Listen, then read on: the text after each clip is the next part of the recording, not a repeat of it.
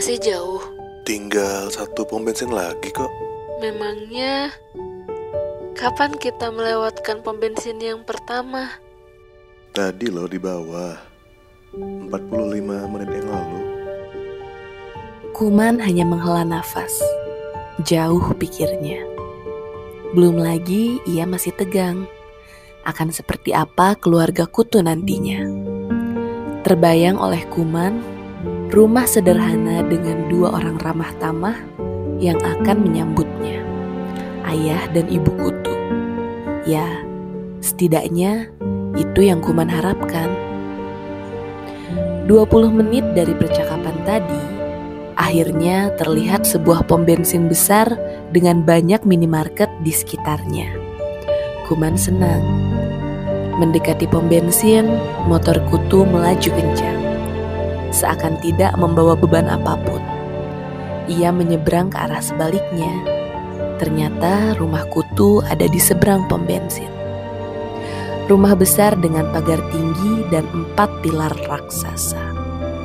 Seketika kuman kaku. Wajahnya pucat pasi. Kuman alergi dengan kekayaan.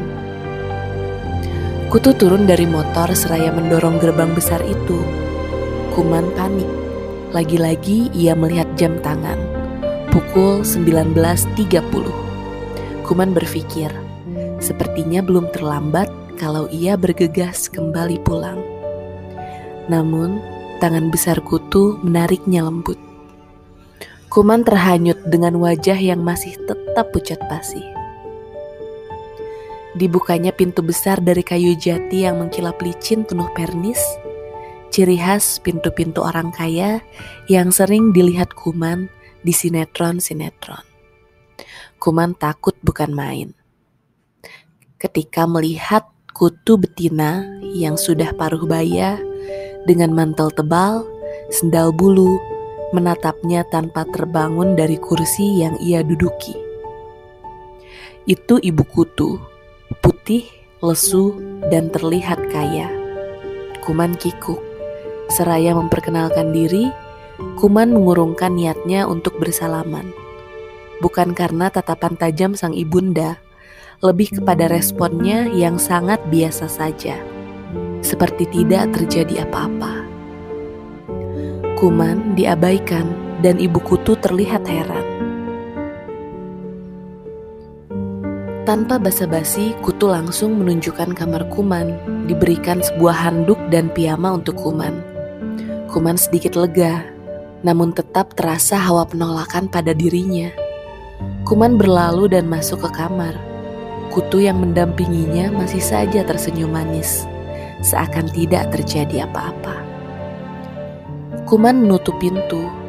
Setelah sebelumnya, Kutu mengisyaratkan untuk mandi dan bertemu kembali untuk makan malam dan bertemu dengan sang ayah. Di dalam kamar, Kuman menyesali keputusannya untuk datang ke rumah Kutu. Bukan karena Kutu tidak sesuai seleranya, tapi Kuman tidak menyangka bahwa Kutu itu kaya. Kuman tidak terlalu suka orang kaya. Di benaknya teringat orang-orang kaya yang pernah menyakiti hatinya. Kuman sering kali dipandang sebelah mata oleh orang-orang kaya. Ditambah, Kuman tidak religius dan sebatang kara. Tidak ada yang bisa dibanggakan pikir Kuman. Beragam kenangan pahit berkalut dalam pikiran Kuman. Seperti kapan terakhir kali ia bertemu pria dari dunia maya.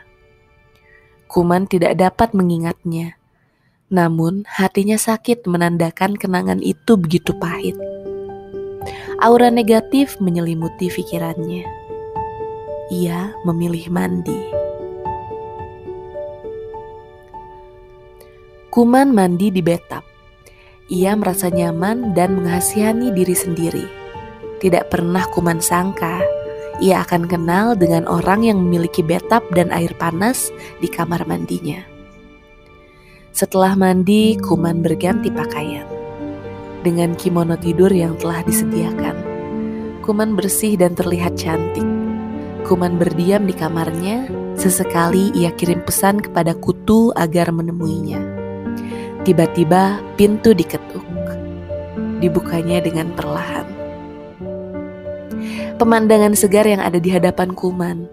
Kutu yang sudah mandi bertambah segar empat kali lipat.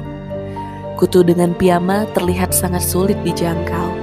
Berbeda dengan kutu yang menjemputnya tadi menggunakan suprafit. Kuman bahagia. Senyumnya mengalahkan kekhawatirannya. Kutu dan Kuman makan malam berdua saja. Ibu Kutu tidak ikut. Beliau berdiam diri di kamar di lantai dua. Ah, Kuman tidak peduli. Kutu saja cukup untuknya. Malah lebih baik. Tiba-tiba terdengar suara batuk lelaki paruh baya. Tuan rumah telah datang. Ayahnya Kutu adalah ayah yang sangat jelek. Setidaknya begitulah yang Kuman pikirkan.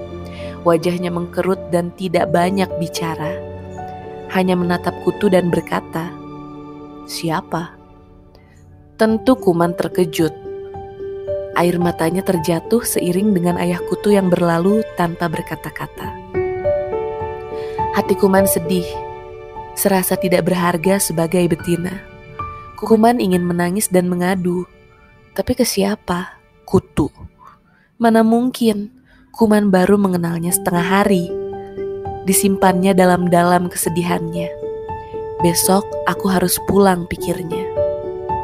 Tak terasa sudah jam 2 malam dan Kuman tetap terjaga. Getaran telepon genggam milik Kuman memecah malam. Kutu menelpon lalu menghampirinya.